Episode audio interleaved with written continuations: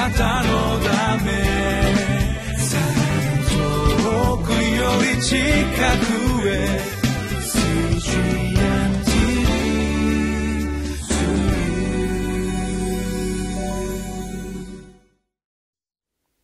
皆様いかがお過ごしでしょうか？1月15日のリビングライフの時間です。私はウエスレアンホーリネス教団の玉川キリスト中央教会の牧師の本間と申します。今日はマルコの福音書の6章14節から29節をご一緒に読んで主の御言葉を味わってまいりましょう。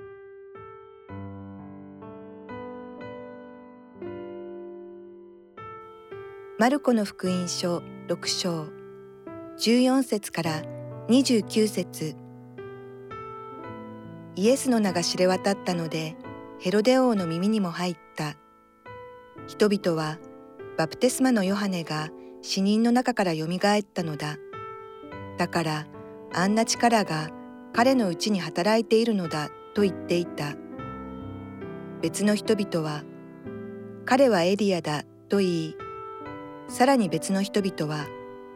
昔の預言者の中の一人のような預言者だと言っていた。しかし、ヘロデは噂を聞いて、私が首をはねたあのヨハネが生き返ったのだと言っていた。実はこのヘロデが自分の兄弟ピリポの妻ヘロデヤのことでヘロデはこの女を妻としていた人をやってヨハネを捕らえ牢につないだのであったこれはヨハネがヘロデにあなたが兄弟の妻を自分のものとしていることは不法ですと言い張ったからである。ところがヘロデヤはヨハネを恨み彼を殺したいと思いながら果たせないでいたそれはヘロデがヨハネを正しい聖なる人と知って彼を恐れ保護を加えていたからであるまたヘロデはヨハネの教えを聞くとき非常に当惑しながらも喜んで耳を傾けていた。ところが良い機会が訪れたヘロデがその誕生日に重臣や千人隊長やガリラヤの主だった人などを招いて祝宴を設けた時ヘロデヤの娘が入ってきて踊りを踊ったのでヘロデも列席の人々も喜んだ。そこで王はこの少女に何でも欲しいものを言いなさい与えようと言った。またお前の望むものなら私の国の半分でも与えようと言って誓った。そこで少女は出て行って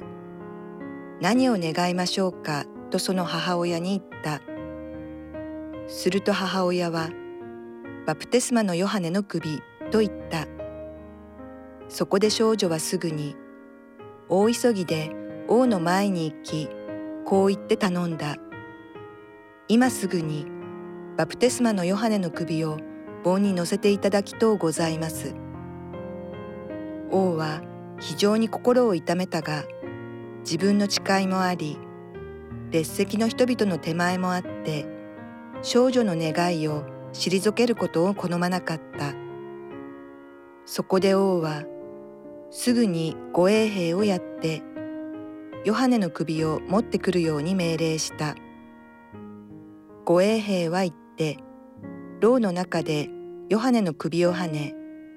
その首を棒に乗せて持ってきて少女に渡した。少女はそれを母親に渡した。ヨハネの弟子たちはこのことを聞いたのでやってきて遺体を引き取り墓に納めたのであった。今日のこの聖書を読まれて皆さんはどのようなことを感じまたお考えになったでしょうか？毎日このリビングライフに従って聖書を読んでそして何がそこから恵みをまた自分の信仰の糧となるものを得ようとそのようなふうに思って読む皆さんが今日は一体どのようなメッセージをそれぞれ御言葉から主からお受けになっているでしょうか。ここにはヘロデヘロデ王と書かれていますけれどもヘロデという人物ヘロデアンティパスと言いますけれどもそしてイエス様を証しするためにその使命を与えられて旧約の聖書に予言されているそのエリアの再来としての働きを担ったバプテスマのヨハネ。このヘロデ・アンティパスヘロデ王によって処刑されてしまいますけれども。この2人の物語そしてその処刑に至るエピソードが記されています。このヘロデという人は少しまあ哀れな人物だなと。しかしよく考えてみると私たちに似ているところがあるのではないか。そんなふうに思いながら読んでおりました。聖書にはヘロデと名の付く人新約聖書に4人出てきます。このヘロデ・アンティパス今日出てきた人ヘロデ王と書かれていますが実際にはガリラヤ地方いわゆる全イスラエルの地域の中で北側にあるガリラヤ地方の領主という立場をローマに認められていたそういう人です。イエス様が生まれた時に博士たちが訪ねていたヘロデ大王の、まあ、息子にあたる人物ですね。このヘロデという人物を言い表しているのが20節の御言葉です。それはヘロデがヨハネを正しい聖なる人と知って彼を恐れ保護を加えていたからである。またヘロデはヨハネの教えを聞く時非常に当惑しながらも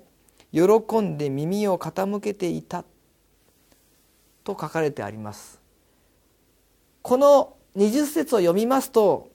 少しヘロデにポイントを挙げたくなるんですね。彼はバプテスマのヨハネをいわば殺害する必要のないその人物を処刑してしまいますけれどもしかし心の中ではいろんな葛藤があったんだろうなと。しかし彼自身の弱さゆえにそうせざるを得なかったのかなと。もちろん正当化することは全くできませんけれどもでもヨハネのその言葉悔い改めを迫るその神の裁きを告げるメッセージ。そして派手なまた物質的な生き方ではなくて本当に主に従う質素なそういう歩みそこから出る預言者としてのメッセージにヘロデは喜んで耳を傾けていたとあります。しかし自分自身が兄弟の妻であるヘロデアと結婚したこと。またそこに至るまでの望ましくないプロセス。そういったことをヨハネは批判しましたから。そのまま放っておくことはできなかったんですね。しかしどうやらヘロデ以上にその奥さんのヘロデアがこのヨハネのことを恨み憎んでいたようです。娘のサロメが本当に多くのですね人たちの前で踊りを踊って喜ばせた。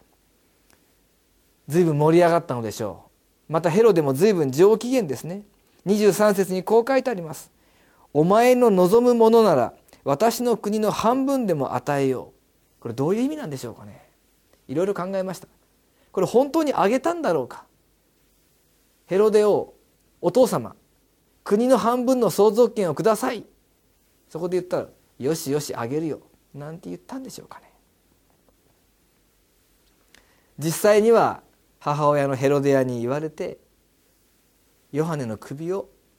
ということでヨハネは処刑されてしまいます。26節に王は非常に心を痛めて痛めたが自分の誓いもあり列席の人々の手前もあって少女の願いを退けることを好まなかった。当時の王領主のメンツというものがどういうものであるのかはよく分かりませんけれども本当にこの少女の願いを退けることができなかったのかいやいやそれはできないよすべきでないよ。そんなふうに言う権力はあったはずです。むしろヨハネを殺さないということが人々の恥となる。そのように感じたのではないかなというふうに思いますへりくだって私は過ちを犯しましたということを認めることそれがいわば彼にとっては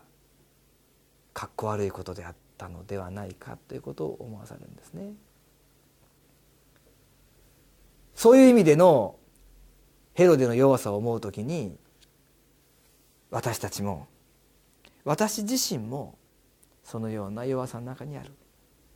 自分の罪自分の弱さを認められないがゆえにさらなる罪を犯してしまう。さらにかたくなにその道を離れられなくなる。そのようないわば危険誘惑というものが私たちにはないでしょうか。本当はそう生きたくはない。むしろヨハネの教えのように清く生きたい。そのような願いも彼は持っていたようです。でもそれができなかった。私たちもこのようにリビングライフを通して主の声を聞いていこうと思っているわけですから。主の喜ばれるように生きたい。お互いがそのような祈りを持っていると思います。主の恵みの中でもし私たちが悔い改めまたそのような行いはやめ本当に主の前にへりくだるべきことがあるならばそのようにさせていただきたいと本当に主に信頼し祈っていこうではありませんか。